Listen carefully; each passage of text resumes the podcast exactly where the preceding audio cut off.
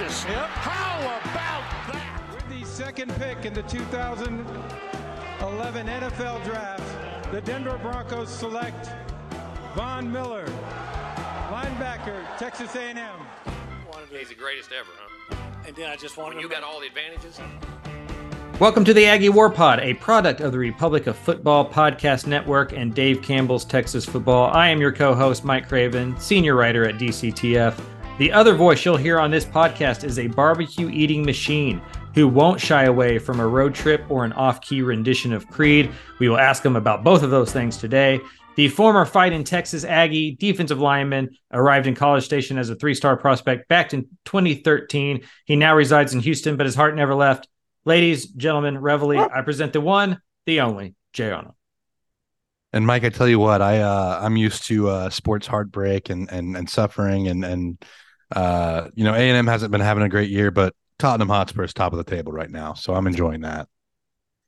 Well, you just jinx yourself to a pretty brutal way of them falling off the top of the table. That was probably happening. We already anyway. know we already know that's going to happen, so it's okay. Sure, you you enjoy didn't- it while you can. Right. That's exactly right. That's exactly right. I encourage, I think that's a good lesson for all sports fans. Like, you can't care about the end result because only one team is happy, and that happiness only lasts until like the start of the next practice cycle, right? So, like, enjoy the ride, enjoy the good times. Hell, enjoy the bad times too, because that's part of it as well. Uh, because it's it's kind of the eat the whole hog situation uh, when it comes to sports fandom. On this week's show, we will uh, talk about just kind of overall stuff. You know, the Aggies were on a, a much needed idle week, I would imagine. First of all, let's get into this real quick. I, I told Jay I was going to rant about a few things before uh, we got into the show because I'm kind of in an honorary mood today. I hate when people say the bye week. Where are you skipping? Where are you advancing to? You are idle. You are idle. It is an open date. You are not. Is not a bye. You did not get to advance past anything. Sorry, that's the first one out of the way real quick. The Aggies were on an idle week. They were at an open date uh, after two straight losses, one to Alabama, one to Tennessee on the road. So we were kind of talk about just overall topics and, and what uh, we're feeling, what the temperature is with Aggie Nation going in uh, to the South Carolina home game on Saturday. And second down, we will grade the position units uh, through the first five, first seven games of the year. Now that we had a natural break there uh, with the idle week, and then in third down, we'll talk about the South Carolina preview. Uh, both teams kind of struggling right now. Uh, somebody's got to win on Saturday in Kyle Field, so we will talk about that football game. And then a fourth down, we'll get a little loose with it. We'll, we'll go off topic. We'll ask Jay about many things. First of all, being his trip to South Dakota, the road trip he made up there, and if he sung any Creed, and if so, what is the song of choice? Before we get started, please rate, subscribe, five star, tell a friend, all the good stuff. You've listened to podcasts before. This isn't your first time. You know how to help us do this thing. Those reviews are a big part of how we get in front of new people. Uh, not everybody is on Twitter all the time or on social media all the time. And and the more reviews, the more five star reviews, the more written reviews we have, the easier it is to get on the algorithm and get in front of more Aggie uh, fans. Please go to homefieldapparel.com if you need some shirts for the game coming up Saturday. Uh, promo code WHOOP, W H O O P, will get you 15% off of your first order. Uh, they got bomber jackets this week, and Aggie one being one of those. Uh, how many how many home field apparel uh, items do you have at this moment, Jay? Are you do you have a tally? Uh, I'm looking into my home field closet right now, where I have probably upwards of of 25 shirts. Uh, I also have a few hoodies. I have some home field stickers on my cooler, uh, Mm. and then I have my home field pennant that is that is above my home field closet. So, if I had to estimate, it's probably 35, 40 home field items, uh, plus a tattoo. Plus a tattoo. That's right. Plus a tattoo. I'm glad that they're uh, sponsoring this show because of that nature right there. I I have probably five to ten uh, uh home field apparel stuff. I I'll be honest with you. I had never ordered anything until this sponsorship kind of thing happened. I'm a minimalist. I have like seven t-shirts. Uh, it's, if anybody watches this on YouTube regularly or the Eyes on Texas regularly, I get made fun of a lot because I wear the same shirts over and over again. But it's because those are the only shirts I have. Well, I don't know why people need 32 shirts. It's But I have- functionality. we don't we don't need to have a full closet of stuff. I move around a lot. You know, I, I do laundry on a regular basis. Like it, it's fine with me. I just always felt like the the bottom 10 shirts just stayed there. I'd have to do the rotate thing where you did laundry, but then you had to like rotate through because you were only using the same stuff. But what I need to get is a hoodie. I need to get a home field apparel hoodie. any listeners out there with an idea of what hoodie I should order, go ahead and send that to me because home field doesn't have UTSA. Uh, really, only only big beef with home field. No no Roadrunner gear, uh, and so I'm going to have to to go outside of my alma mater to find a hoodie there on home field. So please let me know what your favorite hoodies are, and I'll go ahead and order that as we move into cold season. I believe, I think one day it'll get cold again. I'm not 100% sure. I've heard that occasionally in this time of year it gets cold. Uh, but I don't know. It's 83 degrees outside. It's humid as shit outside in Austin, Texas today, 83. I sweated walking my dogs around the block like 20 minutes ago. Uh, it was 11, 11.30 in the afternoon. So uh, great times here in, in uh, Central Texas, uh, weather-wise, and we'll see if maybe we can catch a break. Although it seems like it's just going to become 50 degrees. We're going to skip past uh, 70, even the the high 60s, and just go straight into my dog not being able to shit outside because he's too cold. So that's that, that's a lot of fun. All right, Jay, uh, let's get into like this football thing before we lose every single listener that we have. Uh, let's talk just kind of overall topics. Texas didn't. Texas A&M didn't play last week. They were off. They were idle after two straight losses. Definitely a, a, one that they needed to. I wanted to ask your opinion. I love talking to you about this stuff because you were a former player. You know a lot of a lot of people who played high level football uh, more so than like Cedar Park in 2002, right? And so, what is the main advantage of a bye week? What what do you get? I just did the thing I hate. What what what is the main advantage of an open week of an idle date? Uh, where where you're able to kind of I, would imagine I've always thought it was injuries, but is there some stuff that you can really fine tune and get ahead of on on that date? Yeah, so it's it's two things. It's injuries like you talked about, but it's also looking at where you've made mistakes throughout the year and, and getting a chance to correct some of those repeated mistakes. Uh, whereas, like, you're going to have a little bit of pre- game prep, like Texas A&M is going to be getting ready for South Carolina a little bit, but you're also going to be able to look back and say, you know, this is an area where we've struggled in coverage. This is an area where we struggled in stopping the run. Uh, let's address those issues so that they don't continue to pop up on film. Uh, so those are really the two key aspects: is uh, getting healthy and then correcting repetitive errors. Uh, and then the third part is again getting a little bit extra prep for your opponent. So a lot of self scouting, I'd imagine, where you kind of find out your tendencies and what you're doing, and, and, kind of reverse scout there to to find out what teams are doing against you. Yeah, the first half of the week is going to be that self scouting, uh, where you where you go into it and, and you look at, hey, uh, you know, if you're an offensive line, like you can see where your giveaways are, like your tells, uh, if you're pulling or, or things like that. Uh, defensive line, like if you're struggling, let's say, uh, to rush the passer on on non-obvious pass rushing downs, there are things that you can work on there. Uh, if you're a corner and you know you have something as simple as you do something with your hands while uh, when when you're in man coverage, like teams pick up on that, and that's something that you can address and self scout uh, in the bye week that that maybe you know you don't have as much time to address uh, during a regular prep. But then you get into the second half of the week, and it's kind of like you take that self scout and you apply it to preparing for your opponent, uh, and then you get into the week, and then you finally you know you get off bye or idle week, sorry, uh, and and you can actually start preparing hard for that opponent and, and really focusing in on what they're doing. But yeah, bye week's a lot about addressing your own tendencies and failings over the course of the season. What's it like as a player? I mean, is it I mean, is it fun because you kind of have like a, a week off that Saturday to to kind of maybe hang out with some friends and family that maybe you wouldn't rest and relax? I'm sure everybody's bumps and bruised, you know, going into to week nine of a football season, or is it one of those just kind of hey, I'm here to play football, and this week is going to feel more like fall camp where we're just practicing against each other, not seeing an opponent? Yeah, it's it's a it's a double edged sword, right? Uh, on one hand, like it is nice to have that Saturday to uh not be, you know, worrying about the game and, and getting a chance to rest and recuperate and uh, see some folks that you may not normally get to see. Uh, but on the other hand, like a lot of times during the week and going through practice, having a game is like the light at the end of the tunnel that you're working for. Right, right, right. And it, and it's a huge thing to look forward to.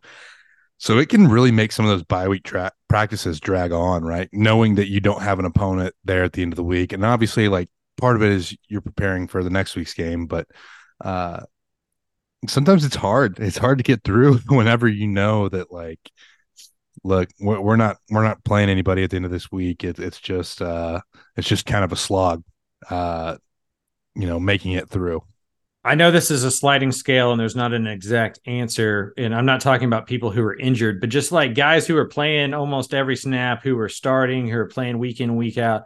What percent do you think the average college football player is at around week eight of a football season, right? If you're 100%, you're probably not even 100% going into the season, but let's just say you're 100% of what you can be going into the football season. Around this time of year, where are you at, even if you're not, you know, actually injured?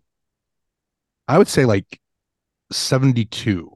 Okay. Is probably and, the number that I would put it at. And if you're at 72% after, you know, seven, eight weeks of the season, how much can you gain back in that extra week, right? Like where would you be after a whole week off? I think you can get 82% back. And a lot of times, like if your guys are, you know, starting and, and playing most snaps, they'll get like some some extra breathing room in the bye week practice. Like you'll you'll let those guys kind of uh slide out a little bit because you know what you got with them. Yeah. I mean, there's going to be things that you have to correct, but at the same time, like it's a brutal season to get through and, and you have to give some guys some some rest and you'll have that as well in like regular weeks practice but with the bye week you can really emphasize it uh, and then again at the end of the season when you start getting into bowl prep uh, are, are the two times that you can kind of spell your starters a little bit uh, but yeah no like i think you can get like a good 10% back uh, during during the idle week uh I'm trying to catch myself on that so that I don't contribute. I laid a I laid a landmine out there today, and I already did it myself. It's hard verbally. It bothers me more when people write it, you know, because there's a there's a checks and balances there when you're publishing something that that should happen. But yeah, talking it has become just part of the verbiage. Yeah, it's always a, it's always funny how uh, things enter into the vernacular. But, yeah, yeah. Uh, no, nah, I mean it, it's I would say a good 10% is what you can get back. And then some guys maybe more, some guys maybe less. If we're talking like an average, though, I think you can get 10% back. When looking at a position unit like the offensive line and the struggles that they've had, is is is it enough time to fix issues that way and to move guys around and cross train and do, or are you just so you know you're in the fog of war, right? And this is the guys we got, these are the positions we got. You can fine tune some stuff, but there's not any real overhauls you can make in that amount of time. No, you can't make overhauls for a unit that's struggling as much as the offensive line. Uh, and and we talked about it last week. Like the offensive line, it feels like there's issues with scheme validity. There's issues with you know the body types for what A and M's running. Uh, there's just like a plethora of problems, and yeah, one week is not going to be enough to fix all that, right? Like the, there's going to be a ton of issues going forward, and you know probably you probably need a, a staff change there as well uh, to really try to maximize things and you know maybe a shift in philosophy but all of that is way more than than the idle week can can contribute to. So i i don't see that move or that group improving. Uh on the flip side of it though like if you have some small issues for a group that's been mostly successful uh, i think you can make little tweaks that will have a positive net effect uh, throughout the season. But as as big as offensive line struggles have been, no, uh, one week's not going to be enough. And then coming out of Tennessee, it was sky is falling type stuff for the Aggie fan base, right? I mean, you, you look on social media, the, the the conversations about Jimbo were in full force. What you do, what, what the buyout's going to be, uh, how you get out of that contract, all that kind of stuff. Um, now that we've had a little bit of time to to kind of take uh, take a breath and kind of see how how stuff's changed, do you what do you what do you see as the overall mood uh, in College Station and the Texas A&M fan base right now? I think it's not as intense as it was going into the bye week, uh, but I don't think there's been that much change overall. I think it's like people are very much still uh, up in arms about the contract and the buyout and, and the future of the season. Uh, one thing that maybe I think people are a little bit more, uh, we'll say, optimistic about is Tennessee and Alabama do appear to be two very good teams. Uh, what about Miami? Yeah, Miami. I mean, they beat Clemson. Yeah, that's true. that's true. I guess you just got to get Mario into a kneel the ball down situation. That was Texas A&M's mistake. Yeah, uh, and and actually get him to kneel the ball down. But uh, nah, I mean, you, you look at what uh, A&M has this year. Obviously, the Miami loss is bad, uh, but you have two losses that aren't terrible by any means. Uh, and if you can snag a win against one of LSU or Ole Miss on the road, uh, it does a lot for this program. No, no uh, doubt, no doubt. there's I think there's a little more hope than there was. Now, whether that hope is well founded or not, you know, and, and the other part of this is, and I think we'll get into it in fourth down, is uh the state of Texas is kind of embroiled in a civil war right now uh because of the ALCS, and I think that's been kind of a distraction for a lot of Yeah. people as well. Yeah, got them all. Got got him something else to be mad about and to, to complain about and argue about online, rather other than the than the Jimbo contract. It, you're right though about the point of, you know, the, none of these losses are embarrassing. You know, you, you know, Miami's a ranked team. Alabama may win the SEC. Tennessee's Tennessee's a good team, probably the second best team in the East. But that's also kind of the score at A and M. Like you play in the SEC, like that. That you know, like you're going to play five to six top 25 teams a year, especially if you add one really good non-conference opponent in there as well. And so, you know, you can go eight and four really easily with, against good teams, but you're measuring yourself against those really good teams, right? And so that's kind of the hard part of the A and M job. uh, Well, and, is- and they've been competitive against both those really good teams too. It wasn't like you're getting blown out.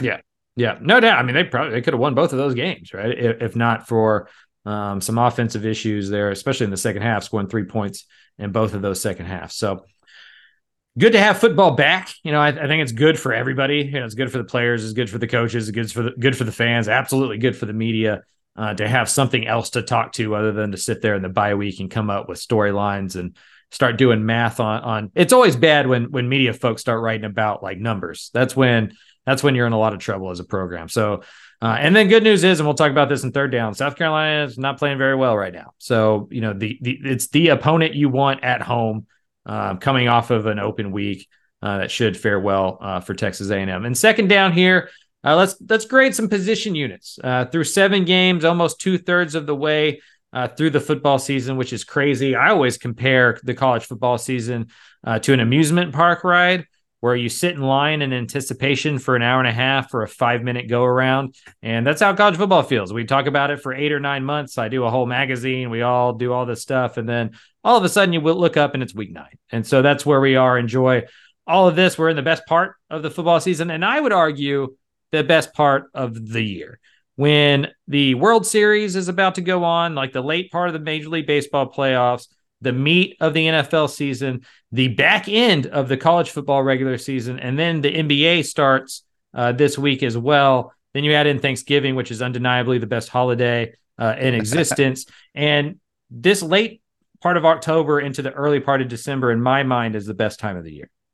Yeah, and uh, you know, me being the the nerd that I am, I get my NASCAR playoffs in here. Mm. Uh, the Formula One season obviously is already wrapped up, so that doesn't really matter. That's been wrapped uh, up. Yeah, it's been wrapped up since summer, but uh, you also get a get a little hockey thrown in there. The the start of the hockey season. Uh, my Blackhawks have a, a new uh, weapon in Connor Bedard, who who looks really good as a as a future star. So I'm excited about that. But I agree with you from from a sports fan perspective. You, you can't get much better than this. I mean, Premier League's going on. You have everything you could want in sports. Uh, I, I don't think it gets better than this time of year.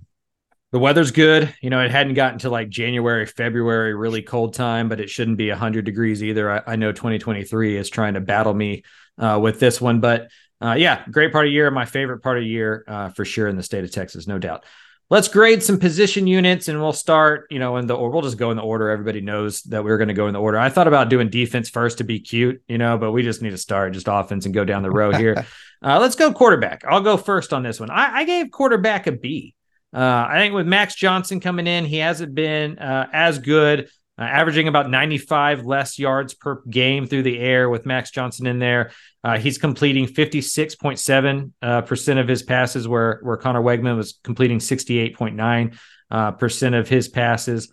Uh, but I think with the offensive line playing that the, the way that they have, which hasn't allowed the running game to get going as well as it probably should with the talent at running back, I think those guys have, have played pretty good. Uh, the touchdown to interception uh, is what 15 to six a- as a group, and so I think A and M's been okay at quarterback, not great, but I don't think it's the reason that they've lost many football games. Yeah, I, I would put it at C plus just because I think there could be some things that could be done better. Uh, and obviously, like you know, Max Johnson put into a tough situation with an offensive line that's struggling as much as they are. Uh, but I think he can do some things as far as release and, and releasing the ball a little bit quicker. Uh, and, again, I think we talked about it last week. This part of the reason that uh, Weigman won the starting job is because I think he was a little bit quicker on the release. Uh, and I think that's part of the struggle with Max Johnson at quarterback. Uh, but yeah, I have a C plus. Uh, it's a it's a passing grade. Uh, you know, like a like a seventy nine, I think is is what I would rate it at out of hundred. Uh, so it's it's. I don't think that the quarterback position has been the overwhelming contributing factor to the losses. Like you said, uh, think there are other problem areas that are more significant than uh than the quarterback position. And I think part of it too is is also the expectation going into the season and, and the injury to Weigman. Uh I don't I don't give them as much flack at quarterback as I do some other spots. Yeah, and I'm trying to I'm trying to include the Weigman performances of the first month of the season in here and not just look at what Max Johnson has done. I think, you know, like the last couple like since Max Johnson's been in quarterback, I think C plus C is is probably the right is probably the right answer. You know, it's interesting. I know we've talked about PFF and how it's not an exact science. Uh, but two of the three highest graded offensive players for A&M on the season are Conner Weigman, number one, uh, at at uh, I had 91.8. like PFF loved Weigman. Uh, and then Max Johnson is, is number three at 77.6. Like those are two of the three highest graded players uh, on the field. And so to me, uh, the issues are about health at wide receiver, offensive line stuff that's kind of you know held back the, the passing game as much as the quarterback. But again, I'm I'm not arguing that they've been great at that spot either. Let's go to running back. This feels like another spot that's that's a little bit difficult to grade. Um, 387 yards for Moss, uh, three touchdowns. He's averaging five yards a carry. Mari Daniels is at 287 yards with two touchdowns, 5.4 yards a carry. Then Owen, Rueben Owens, 130 yards, one touchdown, 3.5. I settled in on a B minus. Where did you kind of come out on this one? Yeah, so I I have it as a as a B minus as well. Uh, my issue is like I just think there needs to be more explosive plays from the running back position. Uh, yeah. I think that's the the biggest criticism. But they haven't really been turning over the ball too much, uh, which I think is a positive. And and I mean, it's hard because like again, the offensive line feels like more of a problem in the running game than, than the running backs do. Uh, so so it's difficult to really criticize the running backs too much when we haven't seen what they can do when when an offensive line is is really generating push up front, right? Plus, I mean, Le'Veon Moss, I think, in his performance against Arkansas was was fantastic, uh, and, and, having one of those performances like that, I mean, it, it, can. I think it's boosted my estimation from like I probably would have had him at a C if, if Moss hadn't had that game against Arkansas.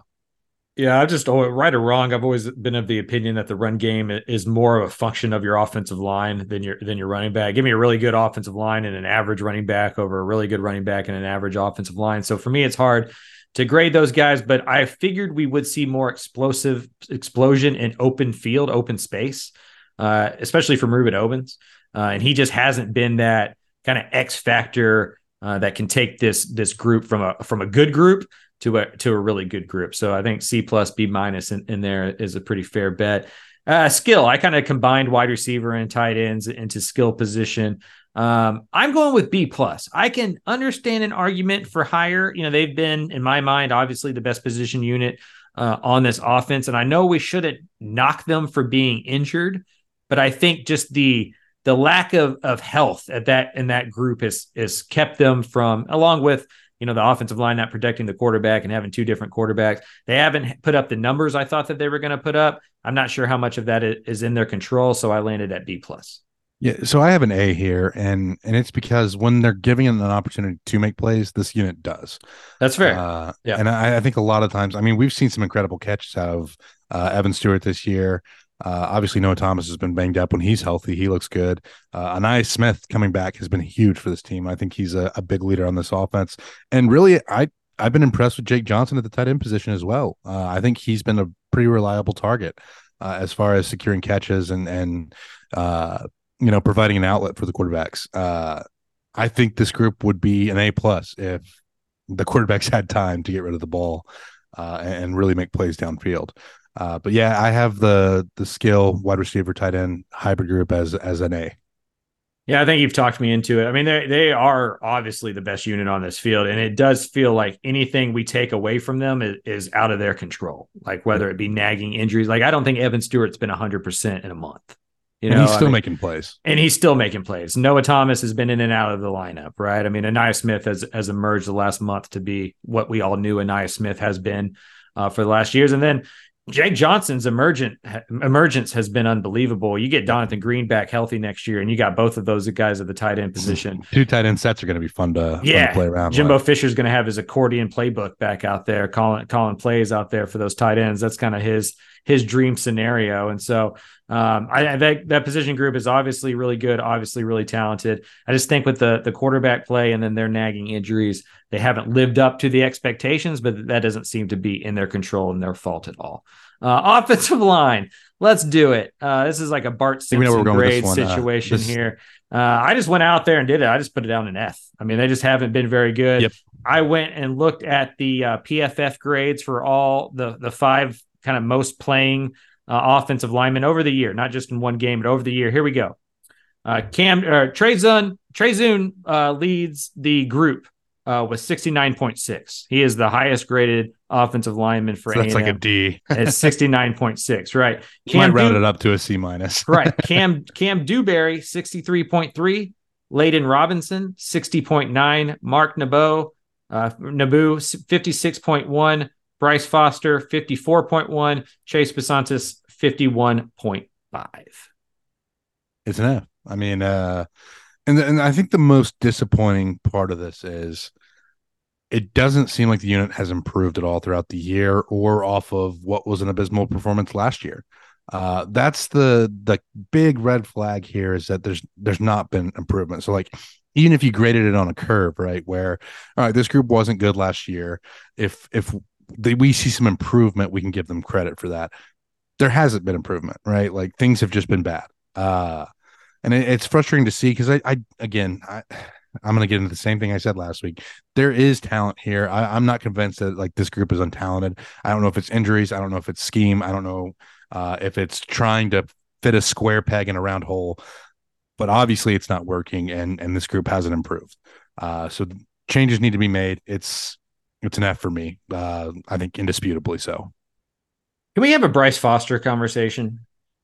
Um, first of all, how do you go from being the SEC freshman offensive lineman of, of the year and look like a future NFL draft pick to a 54.1? That's that's my first question. Do you think that his uh, want and I and I applaud him for that. I love Bryce Foster, by the way. I, all cards on the table. One of my favorite recruits that that I covered. Just an incredible kid. When I got the beat to go on the soccer beat, he like sent me a congratulations for that. You know what I mean? Like he's just a good dude. So this isn't me burying Bryce Foster. Do you think his his want to be a, an Olympic thrower as well and to be on the track team and to not be there during the spring and to maybe not be at all the the weight room stuff and the conditioning stuff and to not always be healthy is that what is holding him back or is Bryce Foster the number one point two of going there is something broken at A&M along the offensive line and with him with him not being an all conference player that is proof positive that something has to change with the coaching staff Yeah, uh, I mean, I lean towards I, I lean towards the latter, uh, uh, and that could be my. I'm also very biased uh, pro Foster. Uh, I think he's still an immensely talented individual, uh, and maybe there is something to the fact that he's uh, still focused a lot on track and and and being successful and, and being Olympian. And the Uh, reason I ask you this is because you missed a lot of springs. Yeah. And so like how do you how do you I never went through a spring Right. at A and M. and so like how hard is that to take those jumps when you're missing out on I mean I would think a thousand reps every single spring. I mean you compound that over a couple years and the guy next to you has had 3000 more snaps than you have in practice. Like I, I would imagine that's some of this as well. Yeah, it can definitely play a role, and I think uh, he's been really banged up too. He hasn't Right. been healthy. Yeah, right. uh, and I don't know that him competing in, in track and field is is as much of a factor as as the injuries are. Uh, and there's also like last year uh, he had trouble with snaps because Addazio wanted him to change his his snapping style. Hmm. There was an issue with that that has played a factor, and that's kind of why I, I lean towards more of the coaching aspect. Uh, I just man, I, I- don't I'm I'm like you were. It's hard to to justify going from an SEC uh, freshman or an all SEC freshman to uh, having a failing grade uh, as an offensive lineman. And again, we don't know what all goes on beyond the behind the scenes and and what could be playing a role in this, but I I really think it's it's more of a coaching issue uh, than an issue with the athlete because I mean, yes, like missing some of those snaps could be a fact, but I've seen guys that didn't play in spring still have uh, excellent excellent uh, careers in in football without practicing in spring because of injuries or or playing another sport. Uh, and obviously, some of that is those guys are just uber talented, right? Uh, and and we're able to to manage both. Like, I mean, I've, we've seen guys play baseball and, and football and, and, be successful in both. Uh, but I just, I'm still of the opinion that Bryce Foster is talented enough that a prop, a coach that fits better would would get more success out of him. To me, Kam Dewberry is the biggest alarming one to me. And this is me holding on to my recruiting opinion about Kam Dewberry. Kam Dewberry was starting at left tackle for Atascocita while Kenyon Green was on the right side because that's how good they thought Kam Dewberry was, right? Like he was the blind side left tackle for a team with multiple uh, FBS offensive line as a true. Uh, you guess you can't redshirt in high school as a as a freshman uh, in high school. Uh, he he's at 63.3 and just looks like a shell of himself. Just he looks the exact same as when he got to campus. Well, here here's the issue. I think Dewberry and Nabou both looked better last year as well. So it's not like right. Foster's the only one. And then Reuben Fatheree uh, is another guy where he looked good as a freshman. Obviously, there were some some holes that he needed to fill, but it, it seemed like he regressed. And if you're not developing the guys, I mean, that's again, all, all of these offensive line, I'm not convinced because it seems like they've taken a step back on campus. And, and I don't think that's indicative of a problem with the athletes. I think that's indicative of a problem with coaching. Yeah, it's the George Bush thing, right? Fool me once, shame on you. Fool me, you're not going to fool me again. Uh, yeah. you know, like if one or two of these guys were taking a step back, maybe that's about them and their work ethic and their care about football or all that stuff. When it's the whole unit, um, that's and, and Lynn Robinson too. I mean, yeah. Lynn Robinson looked like he was going to be a draft uh, prospect. Uh, and now it's like you know he he's probably going to end up an undrafted free agent and I, I i, do think that's indicative of coaching because i think there is talent there this leads me to a broader point that i'd like to make with you and maybe i'm i'm an idiot so you can tell me that. I won't take offense to it. Uh, but i think a lot of times we see these athletes as they're going to develop into whatever they're going to develop no matter what. You know, when we start calling guys busts either in the NFL or in college because they don't develop into what we think that they're going to do, and we blame we blame the guy like, oh, he wasn't good enough in high school, or you know, he was overrated, he was never a five star, four star guy. I point to this stuff as like the coaching matters so much, right? Like if if like it doesn't it's not all in a vacuum. This isn't a video game. And so when you get there as a five star, you know, left tackle, right, coming out of high school, you can be developed into what you can possibly be and become a first round draft pick, or you can be developed into a guy who looks like a bust when really it was just who you were surrounded with. Uh, and it's just amazing. It's like the Jeff Fisher thing. It's like how many of the quarterbacks that Jeff Fisher had just sucked and were bust, or how much of that was just like Jeff Fisher sucked and he turned them into bust. It looks like a lot of guys that aren't living up to their recruiting hype that may be quote unquote called bust on the outside. But from the inside, it absolutely looks more of a development issue than, hey, maybe those guys weren't as good as we thought they were coming out of high school.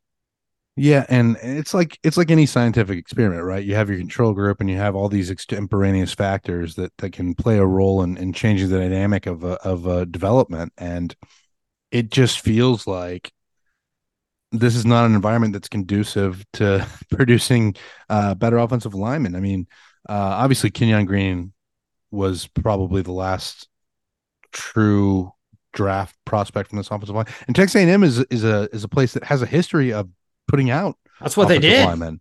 Uh, I mean, Jake Matthews and Luke Joeckel and Cedric Ogbuehi and German, Germain Ifedi. I mean, these are all guys that got drafted in the first round uh, of the NFL draft, and it just seems like there's been a real fall off, and uh, it's been even steeper uh, since Addazio stepped in, and and I, I just and I feel like I'm sound like I'm bagging on Addazio pretty hard here. Uh, maybe it's just a fit with this offense where it doesn't work, uh, where he has a different kind of style of coaching. I don't know what all the issues are, but uh, I think it's pretty clear that this unit has regressed, and uh, a big part of that is coaching. Uh, he's a big boy. He gets paid a lot of money. It, you know, it comes with the job, right? And so, um, yeah, offensive line not good. Both give them an F. Um, that feels like because A and M is right there with all these teams. You know, I, I, think there's an easy argument to be made that with a better offensive line, they beat Alabama. With a better offensive line, they beat Tennessee. You know, maybe the Miami game wasn't completely on the offensive line, uh, but even in that game, right? Like Weigman's getting you know brutalized in the pocket, um, and so yeah, just not good uh, to catch up with Alabama, to catch up with Georgia, to be in the conversations for the college football playoff and win SEC championships. It starts up front, and they have fin- figured out defensive line as we're about to talk about, and as the offensive line has slid into the ocean, and so uh, that's something that has to change, no doubt. Uh, let's go to the defensive side of the ball. A little bit uh, better conversation, a little bit more pleasant conversation, at least for these first two position units. Defensive line, uh, I gave an A. Uh, I'd still like to see an edge rusher. I think an A plus for me would have been if you know Fadil Diggs had seven sacks, or if you know somebody had really become uh, the dominant edge rusher off off. You know, it feels like Edgerrin Cooper from from the linebacker position has has really become that. So I'm going to give an A. Walter Nolen's been excellent. McKinley Jackson, all those guys. Shamar Turner, all the, all, all those players have been really good. Uh, been a really good unit. I will say this before I let you talk. Uh, I was surprised when I was looking up this. A&M ranks higher in pass defense than they do in rush defense, yards per game. I thought that was interesting. Uh, I think this last contest probably had a lot to do with it against Tennessee, but yeah, that's probably uh, true. Uh, New Mexico as well.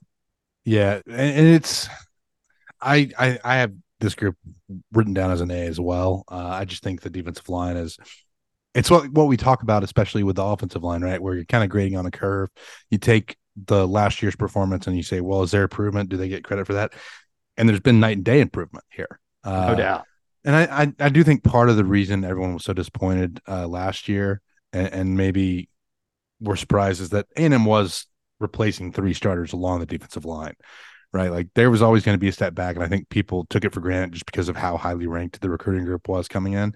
Uh, but now you're seeing the fruits of that, and guys like Shamar Turner who have gotten more playing time uh, and, and, developed more, and then McKinley Jackson who still feels like a leader of this group and kind of the heart and soul of it, and then Walter Nolen who uh, is just an incredible athlete. I mean that dude's that dude's a freak. He's a lot of fun to watch.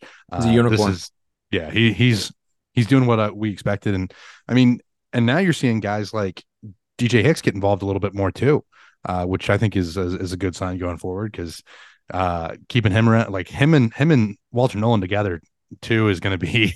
Dude. I'm just thinking about the development going forward, and yeah. that defensive line is going to be great. But uh, I agree with you where having a true edge rusher, uh, you know, like a, a, guy that that is really somebody that offenses have to hone in on a game plan for. Uh, like for an example, when, when Myles was at A&M, yeah. you have teams that are obviously game planning to stop him. Having that kind of weapon uh, on on your on your defensive line as an edge rusher is is the extra step that would have taken this to an A plus. Because uh, if you get that edge rusher and all of a sudden pe- people have to game plan for them, uh, can you imagine like how much of a problem it would be trying to keep the interior block too? Yeah, I mean that yeah. that is just if you have to double on the edge or have a running back or tight end staying on the edge, and all of a sudden Walter Nolen's one on one with a guard, like it's you might as well just call the game or something like that. I mean, the, the dude's a freak. Walter Nolen's an absolute freak. You're you're right. I mean, as a recruiting kind of dork like I like the idea of a Walter Nolen, DJ Hicks kind of interior rush group I don't even want to describe what it does to me. It's uh, it's a pretty in, pretty incredible. I think, I think Bret Bielema said it best in a uh, post game yeah, press conference one that's, time. That's exactly right. That is that's exactly right. That's exactly right. Texas A&M tied for second in the nation with sacks at 29, tied for second in the nation in tackles for loss for 65. It, I mean, after the first couple of weeks of the season when we were all murdering Durkin, uh, I think it's fair to give him his props, give them their flowers. They have really figured it out at least in the front seven. They have absolutely figured out. They've gotten more aggressive. They've leaned into their talent. They let the dogs go hunt. And sometimes you just got to let it go. And that's exactly what they do. I think he may have listened to our Aggie War Pod after the Miami game, where it was just like, you're going to get beat over the top anyway, right? Like, go, go get that mother, you know, like just go yeah. get that guy. Uh, and they've done that. They've done it as good as anybody in the country since then. The only team that uh, ranks above them is James Madison. So they're, they're first in Power Five in both of those, those uh, categories which is massive and uh, and it's a huge step forward from what A&M struggled with last year. Like A&M needed more negative plays and they've they've stepped up and made that difference and uh, it's been great to see and I think that's why we have such a, a positive ranking for the defensive line. Uh, and are we ready to go into the next group with the linebackers? Yeah, they, well, just first off, they have A&M has ten more sacks now than they did all of last year, and uh, they've played seven games. So yeah, uh, that, that's where we're at. Linebacker A plus, best unit on the football team. Edgerrin Cooper is the best defensive player in the state of Texas, maybe in the SEC. Taurean York, the best true freshman, maybe in the country. I have no idea who's better than him. I don't I don't watch enough national football on a week to week basis to make that claim, probably. Uh, but just that group has been excellent. Uh, Cooper, 45 tackles, 13 and a half for loss and six sacks. Like, what the hell is that? That's like that's like playing Madden creative player stuff. Taurean York, uh, not even six months removed from being at Temple High School. I guess he enrolled early, so not even 12 months removed from being at Temple High School. 41 tackles, five tackles for loss, one sack. He's so good, he's not even a talking point. Like we don't, you know, like like nobody even has to talk about. Hey, there's a true freshman there at the second level for A and M. Uh, he looks like a three year starter already. Just an incredible, incredible performance by those two guys so far this year. Yeah, uh, Cooper and York, and and you know, obviously, like maybe part of this is New York becoming a, a being a true freshman, stepping up. But when when Chris Russell's in there, he's also been effective. Yeah, he's yeah, been really uh, good. So I, I agree with you. This is a plus. I mean, again, Edgerrin Cooper may be the best player in in the SEC uh, defensively, and I realize that's like it sounds like a lot to say, but when you look at the statistics and you look at what he's done and and how much of a factor he is, thirty eight sack yard, like, I mean, that is that's insane, impressive. He's a linebacker. Uh, it's, I mean, all the credit in the world uh, to to those guys, and obviously a big part of that too is they've been able to stay healthy for the most part. You got to knock on wood for that one, but uh, man, it's been it's been a lot of fun to see Taurean York come in and, and be a factor right away, and and he's just he plays so disciplined too, mm. and that's the thing that's been so impressive for me as a true freshman is he seems to always be in the right spot.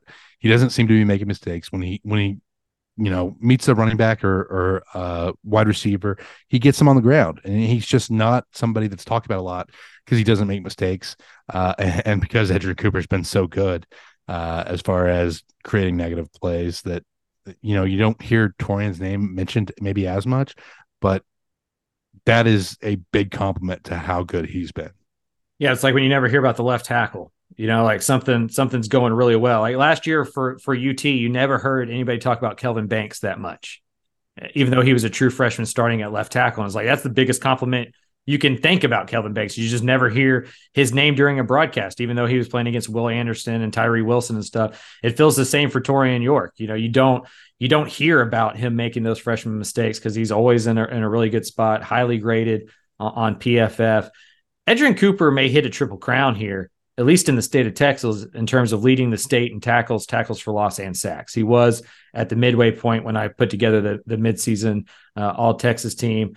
Um, the only guy that was ahead of him in tackles was Tyrese Knight, Knight had played one extra game because UTEP started in week zero. And so uh, he's been unbelievable uh, at, at, linebacker. Let's move to defensive back here to close out this position grade unit, which I think has been a, a really good conversation. It's kind of covered kind of like how we feel about this whole Texas A&M football team maybe this isn't fair, Jay. Maybe the bad is sticking out in my head more than than any of the good. I, I put down a C. I, I think that that unit has been the the weak spot of this defense for sure. Um, and I'm curious to to see how you kind of look at what the defensive back group has been so far. It almost feels like it should be separated into kind of corners and safeties because I think you know Bryce Anderson, Demani Richardson have, have been really good, but uh, the play at corner has really stood out to me, especially in that Alabama game. Yeah, and, and and I have this as a C minus for this group just because of uh, the yards they've given up, and there have been a couple times where the safeties bit and, and got beat over the top as well, uh, and that's why I'm I'm okay with giving it a C minus. But you know they've also made their share of plays. There have been some times where uh, they get a deflection or, or a pass breakup and uh, keep in it.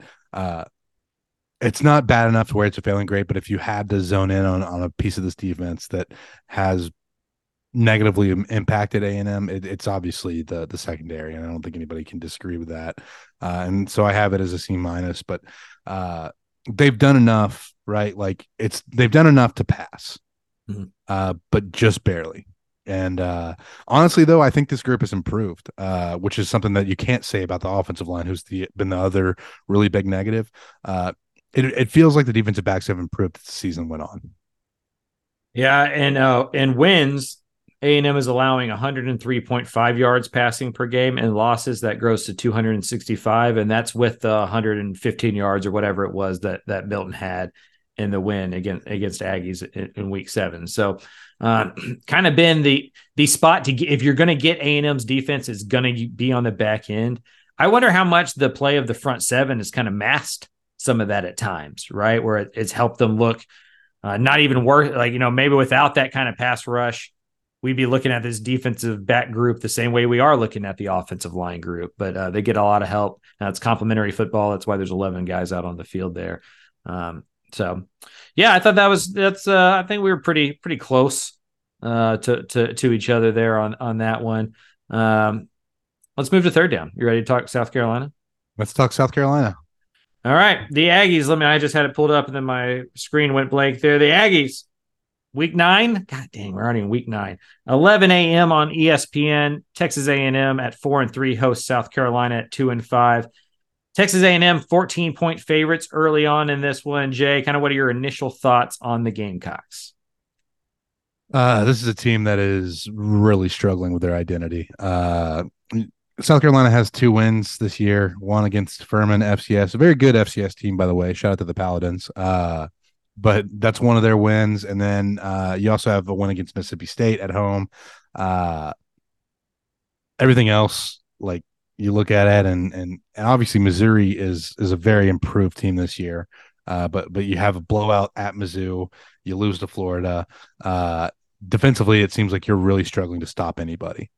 Uh, and you know this could be really good for A&M's offense to maybe get some confidence back uh, as far as as an opponent coming out of the bye week. Uh, but there are some weapons there for South Carolina, especially on the offensive side of the ball. Uh, Xavier Legette is, is he's a, a, fun player to watch. Uh, honestly, kind of reminds me a little bit of Deebo Samuel, where he's a a really powerful runner after the catch, uh, and they want to get him the ball as many ways as they can. Uh, uh, just talking about a, another South Carolina comparison. Uh, so it's it's an interesting opponent, right? Like I don't I think this one could be closer than the line suggests. Vegas has it at, I think it opened up at 14. Now it's up to 14 and a half.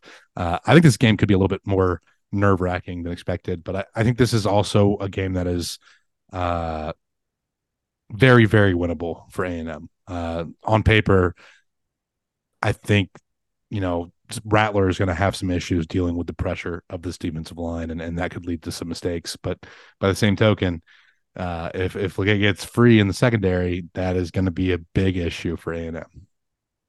I mean, yeah, A&M better win this one. Uh, if they don't, we're all probably writing some stories late at night on Saturday that that are uh, a little different or whatever. So uh, this feels like the the appropriate medicine for A&M, especially offensively. South Carolina isn't a team that should, on paper, threaten this offensive line too much. They don't have elite pass rushers.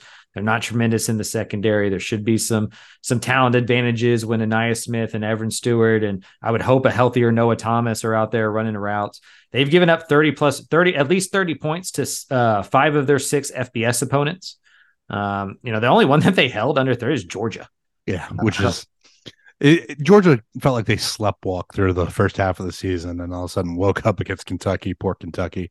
Right. Uh, but yeah, it, it just defensively, it just feels like there are too many gaps for this Gamecock defense to to really keep them in games against a team that can slow them down offensively, which is what you saw against Mizzou.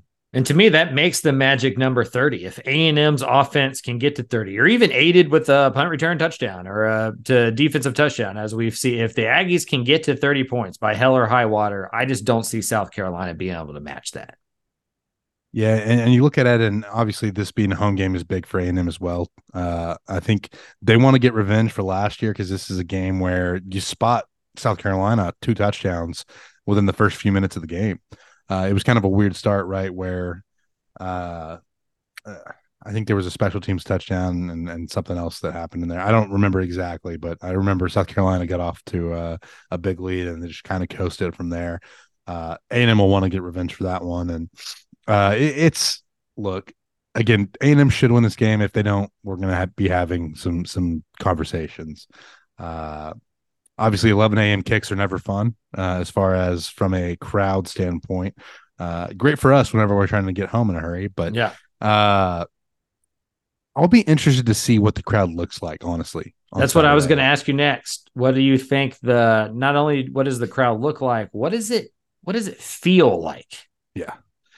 So I one of the things that I use to track this, uh, and this is kind of a, a weird way to do it, is ESPN. Thankfully, on their site has uh, this little thing where they're linked to a ticket site, and you can see what the cheapest tickets are. Mm-hmm. So for this game, uh, you look at it, and tickets are as low as thirty three dollars, which uh, is, is pretty low for what what Texas A&M normally goes for.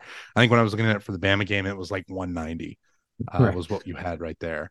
Uh, so let's say like a comparable opponent late in the season. Uh, you look at like the Abilene Christian game, tickets are as low as, as $45. So right now for the South Carolina game, tickets are cheaper than they are for the uh for the South Carolina game than they are for the Abilene Christian game, uh, which I think is kind of indicative of where the faith A and M has in this team is right now. Do you, is I haven't been. I mean, I've been to like ten A and M games, but I'm obviously not. I'm not a lifer. I haven't been to enough to know this question. Can the Aggie fan base get a little adversarial within the within the stadium, or is it always pretty positive towards the football team in these moments? Because the reason I ask that question is if it's the third quarter and it's 17-17, or for some reason South Carolina is ahead in this football game, do you think it becomes kind of one of those moments where you get to, you're there to air your grievances vocally so everybody can hear them from the president on down Yeah, no, it's it's not really a, a Festivus environment where they're uh, airing the grievances. Uh, A&M in particular, I think, is really good about not booing their own team, uh, where you would see that from other schools sometimes, and I think it's a valid way to express your displeasure.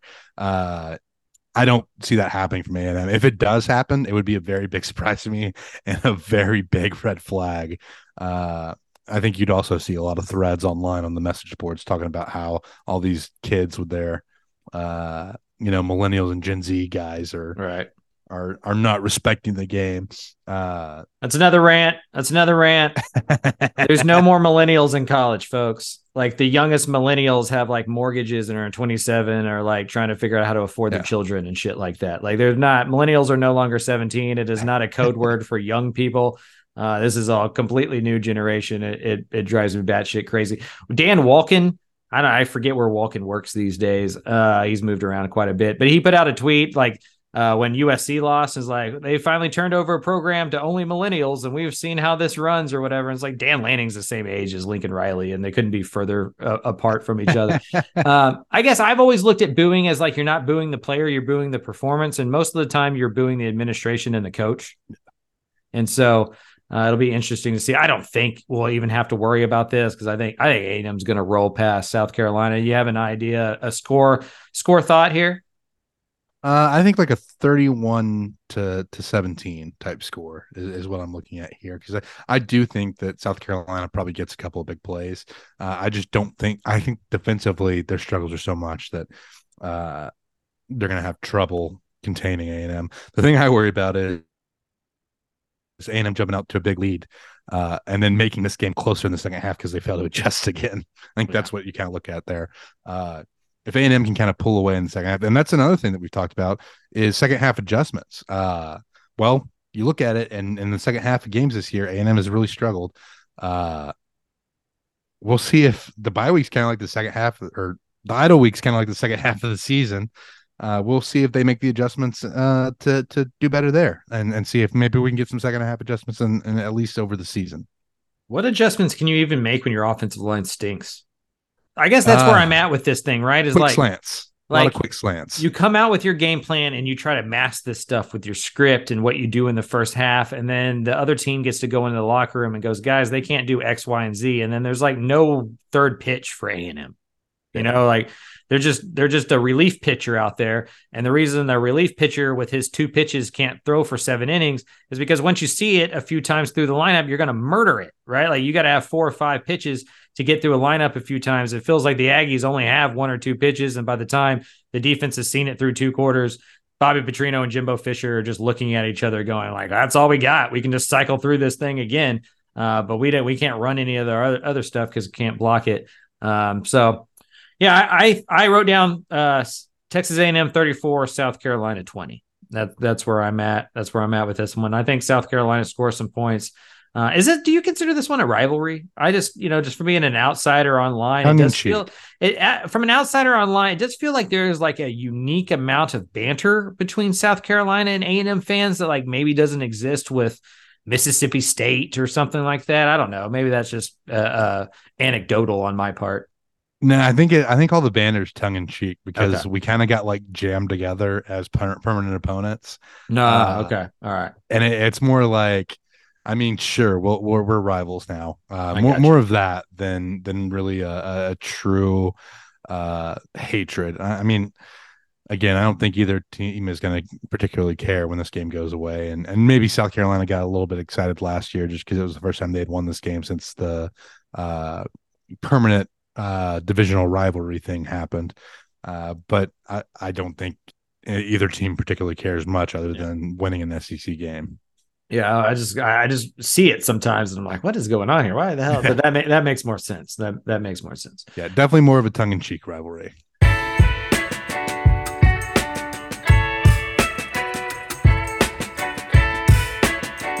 All right, let's move to fourth down before we get out of here. Kind of the Ask Jay segment. Uh, remember to put some, you know, anytime throughout the week you send Jay a question you want us to, to answer on the podcast, just go ahead and hashtag Ask Jay with it, and we'll we'll log it away and use it that next week. Um, you went to South Dakota for what was what looked like to be one of the more unique experiences in college football. Maybe just walk readers through kind of what your three or four day trip looked like. Yeah, so uh, I started off and and made the uh, easy part of the journey to to kick off the trip, the Sinjay Way trip. Uh, I went from Houston to Rockwall, which is a, a drive up 45 that's pretty easy. My folks still live in Rockwall, so I wanted to make it uh, a short stop. From there, it was Rockwall to North Platte, Nebraska Mhm. uh, which there's not much when you go straight up 35, uh, all the way through Oklahoma, all the way through Kansas, uh, and then cut west across 80, and there's there's just a whole lot of nothing. Uh, and I mean, I, I tried Runza, which I guess is the local Nebraska fast food chain, which was fine. I didn't I didn't get mad at that. uh I mean, it's meat and bread is the Runza sandwiches, so I, I I'm not mad at it at all. Uh, from Nebraska is where the thing really kind of became a more interesting journey. Uh, drove from North Platte and headed northwest to the Black Hills region of South Dakota, which I think is one of the most underrated parts of the country. No Uh, doubt. I mean, This is hard it to get there. Absolutely gorgeous, but like you said, hard to get there. Uh, I went to Wind Cave National Park. I only hit my head in the cave once. Uh, that kind of stung. I think I was playing like going through concussion protocol uh, for the rest of the week, but that's okay. Uh, I drove through Custer State Park, uh, and that's like really the heart of the Black Hills country because you get, I mean, you get up to elevation. I actually saw some snowpack on the ground, uh, Wow. certain parts up there. Uh, I mean, it was like 65 when I was up there, but apparently they had gotten some snow the week before or earlier in the week, and uh, it was still packed there on the ground. So I was like, I, I guess I timed this right. And uh, they actually like they told me like this is the end of their season. Like they Mhm. close up uh, Yeah, after October 21st. So uh, I was like, all right, well, that worked out. Uh, and then I get to go to Rapid City and experience South Dakota's Coal to Mines, uh, Division Two Rocky Mountain Athletic Conference, and I had an incredible time up there. I mean, the people were fantastic.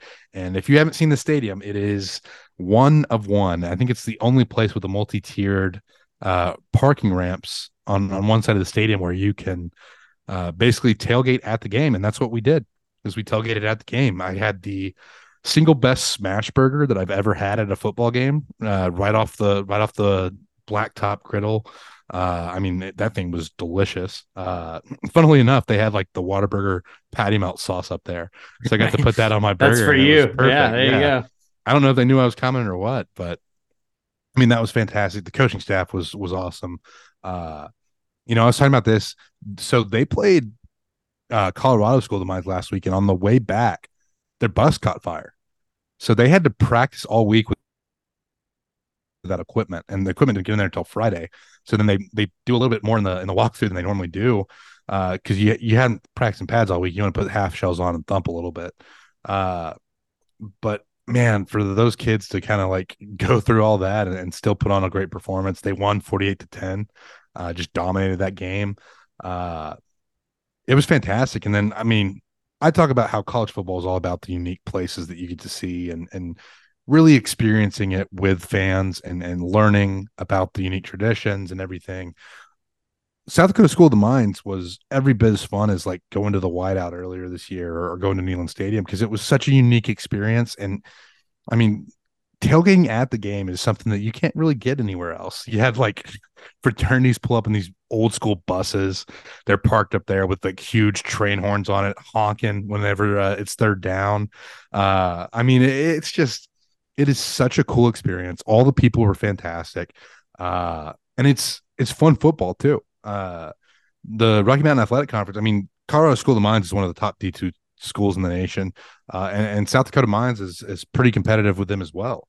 Uh, and so it, it's it's fun football to watch. And man, I mean, I can't describe how cool the sensation of is just pulling up in your car, sitting on this hill. You have the the hills in the background, and and you're just watching college football from your car. Uh, and the other part of it too is you can pull up a TV and and watch uh, other games around the country while you're watching the football right in front of you, uh, which makes it just a fantastic experience. Again, like I think everyone needs to go up there to Rapid City and experience the South Dakota School of the Mines game at least once. I am with you in that we kind of get stuck sometimes as college football fans and, media and onlookers of just talking about the same 10 teams. And those those experiences are great. Like going to Neyland Stadium is awesome. Going to Kyle Field is awesome. Going to the Whiteout, awesome. Big House, awesome.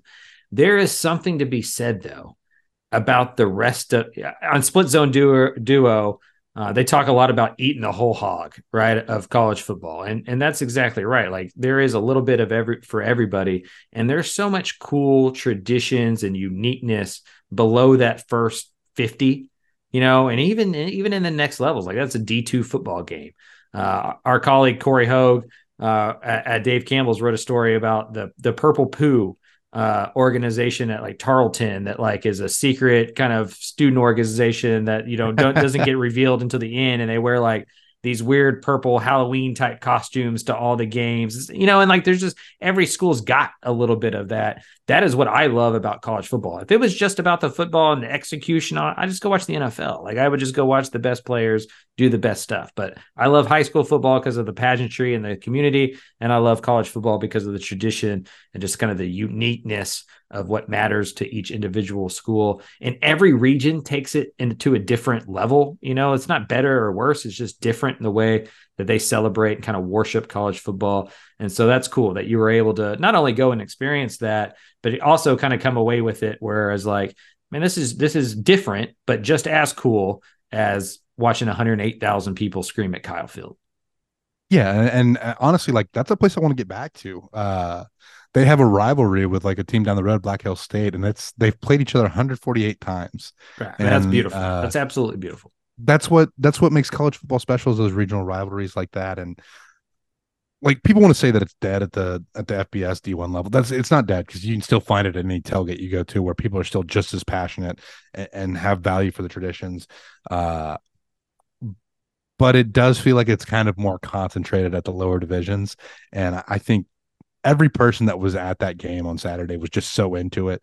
uh, and and you could feel how much they cared about not just the school but the community as a whole. And and uh, I mean, it, it was great getting to talk to the coaches there at South Dakota Mines about it, and, and Coach T and everybody that welcomed me in there, uh, and kind of gave me like the the background information on what was going down, and just being around those people and seeing how much they cared about uh, that program was was just a lot of fun for me.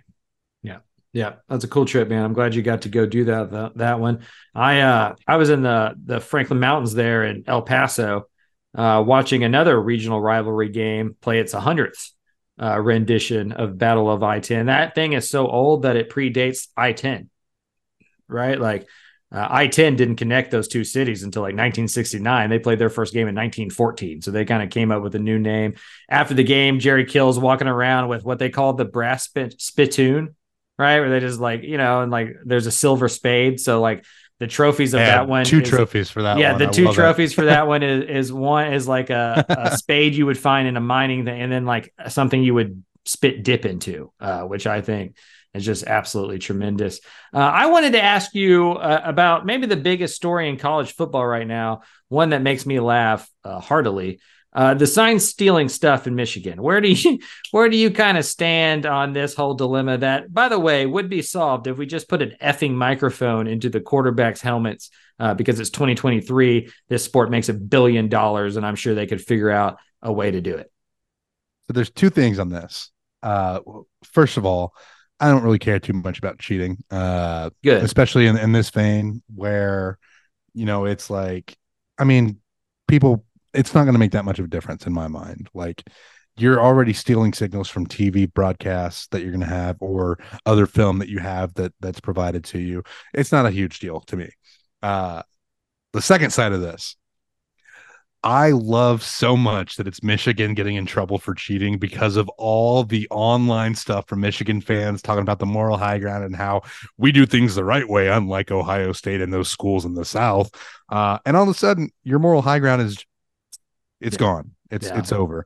Uh, that's the only reason that I care about the cheating is just because of who it is. Because I, I- really don't consider it cheating that much to begin with. Uh, it's just funny that it happens to a program that that has touted the the moral high ground for so long. Yeah, and just like they, you know, they're, you know, Jim Harbaugh suspended for the first three games or four games of the regular season for like, you know, cafeteria hamburger, hot dog type stuff. and now they're like stealing signs to get an advantage over Rutgers and Indiana, you know, and you're just like, what in the hell are you doing? Like, I don't know. He wants to be in the NFL so bad. I've always thought it was funny. I remember learning because I remember back in the day when you'd see those like people have those big kind of sheets to cover. They'll go stand on the the uh, field and try to cover their coaches' signs and stuff. I always thought that was to to block the the guys in the booth or the other sideline. It's to block the all twenty two film. Um, so they don't have to like change it week to week when other teams are watching their film and stuff like that. Yeah. It's, It's, more just so convenience than anything. it's just so funny that we have like I don't know. It's it's the same thing of us having a billion dollar sport that's measured by two old guys holding a stick connected by you know paper clips or whatever.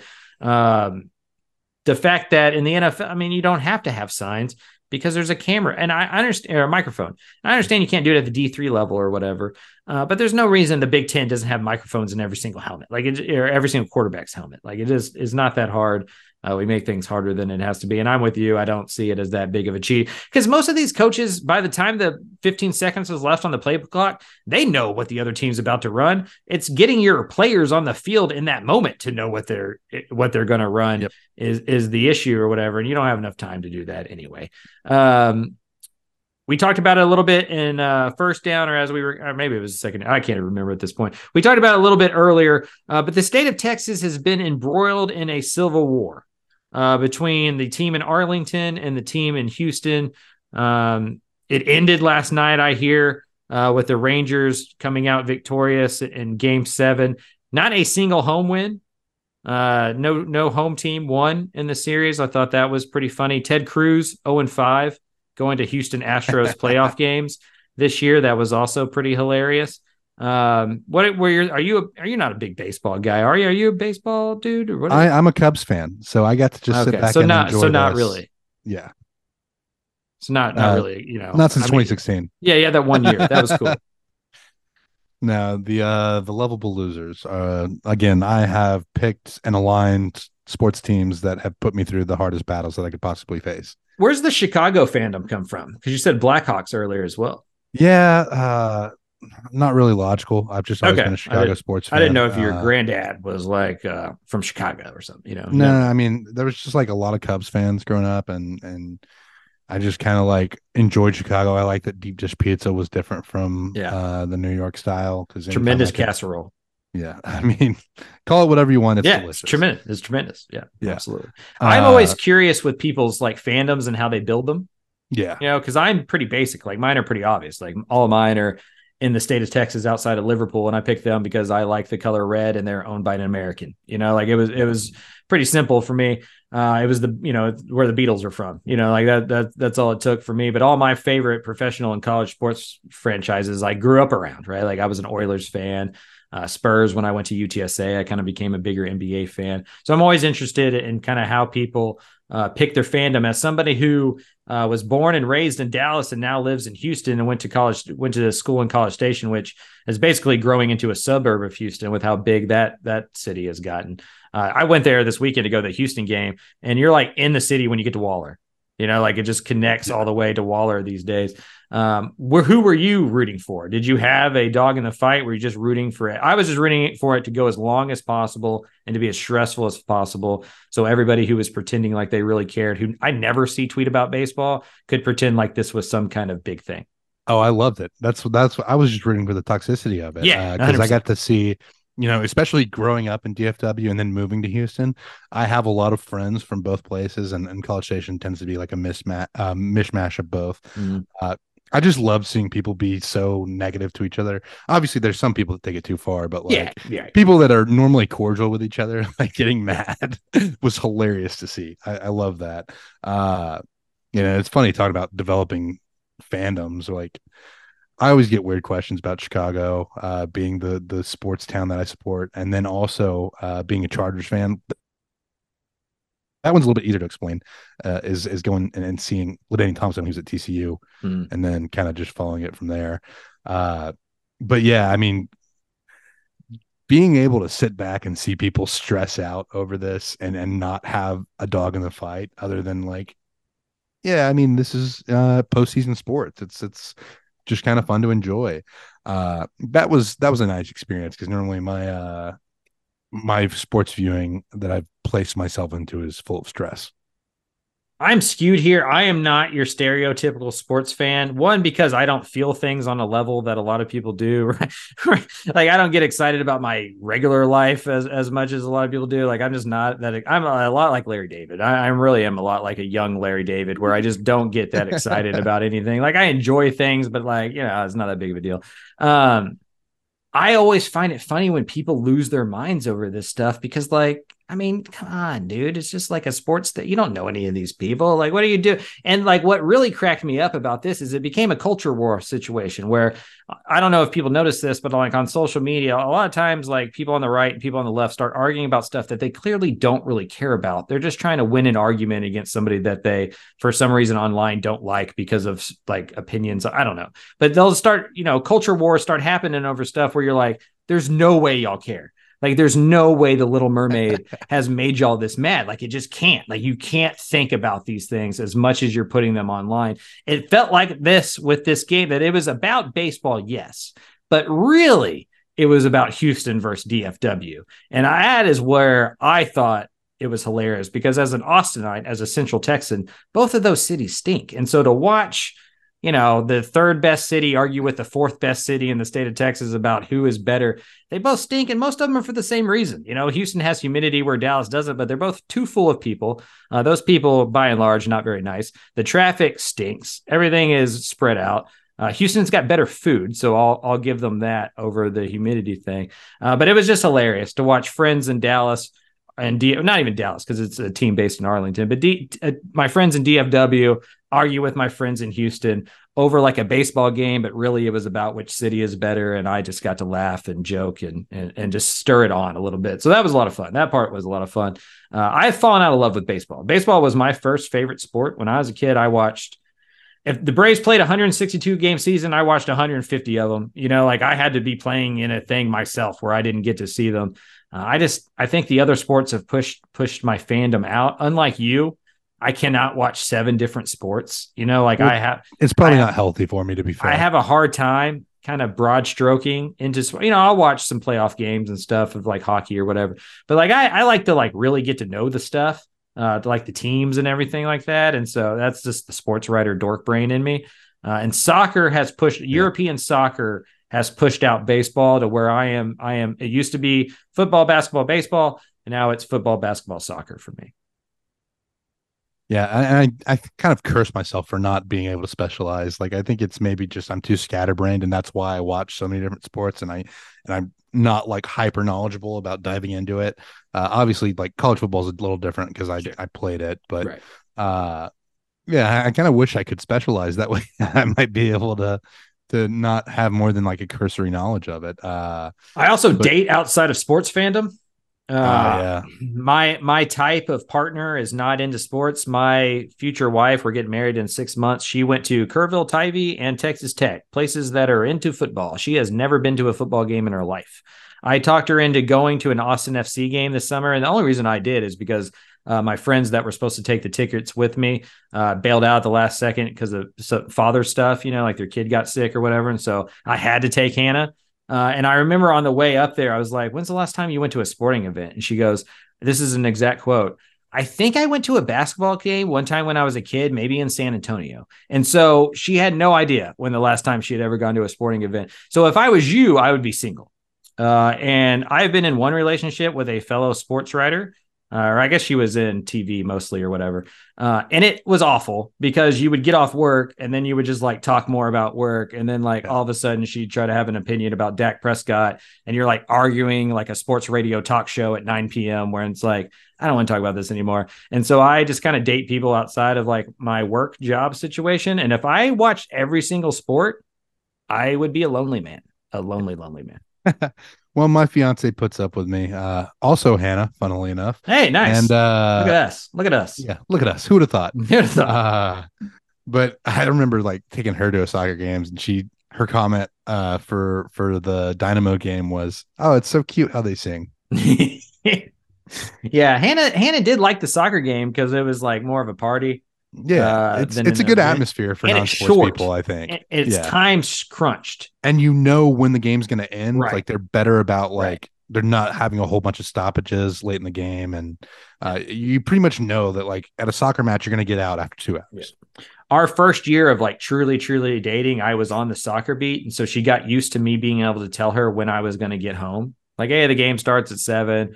I'll be home about 11, 11.30 after I write my story or whatever, because I knew when it was going to end. Now she just is still in the habit of like asking me what time I think I'm going to get back. And I'm like, dude, I have no effing clue. It could be at 7 p.m. It could be at midnight. Like, I who who knows, right? And so Yeah. um, that is that is my favorite part about soccer is it is a a an agreed upon time commitment between you and the sport, and I enjoy that a lot. Jay, uh, speaking of soccer, enjoy uh, the short time that the Tottenham Hotspurs are going to be on top of the English Premier League. As we all know, Man City is coming. They are inevitable. Nobody can beat them over a 38 game regular season. So we just kind of hope that they struggle about kind of like Arsenal. Do you think, would you rather have an Arsenal type season last year where you think you're going to win it, you're on top of the table all year long, and then Man City comes and rips it your heart out? Or would you rather them be ahead by January and then you're just playing for second, third, fourth place to get to the Champions League? I am a cynic. So I will take the uh, Man City just making Liverpool look bad and just being in first place by 20 points in January and then just worrying about becoming second. Yeah, I'm done with hope in my life uh, in general. so I, I would also take January. Uh, just have it done. That sounded a little bit dark, didn't No, I loved it. That I need to put that on a shirt or something like that. We can make so much money if we put that I'm on done with shirt. hope in my life. I'm done with hope in my life. That is that's how we need to end the show. Let's not let's not go any further. we are done with hope in our lives. That is the Aggie War podcast. have Uh, a good week. have a good week. Uh enjoy life, I guess. Like it's meaningless and no nothing matters, but Eat? Arby's. Yeah. eat- exactly. All right. All right. Well, we'll land this plane. Although, who cares? We'll just crash the plane. Who gives a shit? It doesn't Yeah, matter. That would What's- beat the paramedics there by half an hour. yeah. Hey, That's man. a Ron White bit.